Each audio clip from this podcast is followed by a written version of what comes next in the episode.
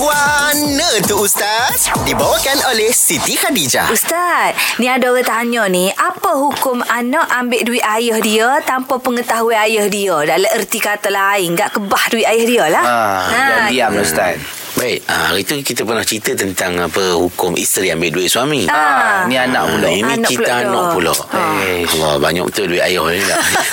Ya, Baik, dia tengok anak tu. Kalau anak tu contohnya anak yang kecil lagi hmm. atau bila tiba belajar, bila ada kemampuan untuk bekerja, maka dibolehkan ni untuk anak tu mengambil duit harta daripada dia- ayah dia tanpa pengetahuan ayah dia sekadar untuk melepaskan keperluan dia. Oh, bukan macam cerita anak Sazali tu lah dia ambil. Ah, bukan jolly nak- anak Pergi dia. jolly, jolly tak atau boleh tak boleh. lah. Tak boleh lah. Itu Alright. conclusion paling sebab di sana ada pandangan kata tak boleh.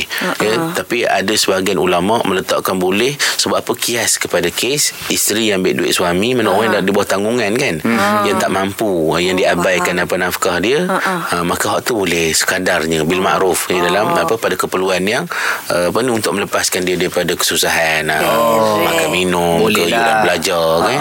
Ha. Jadi saya dah perlu hati-hati ni Ustaz. Ya. Anak saya dengar ni. Ah, ya. Saya simpan duit saya dalam peti besi. Risau Ya, pula. sungguh. Okey. Alah budak-budak ni tak reti main duit banyak-banyak Mak Syah. Eh, budak sekarang.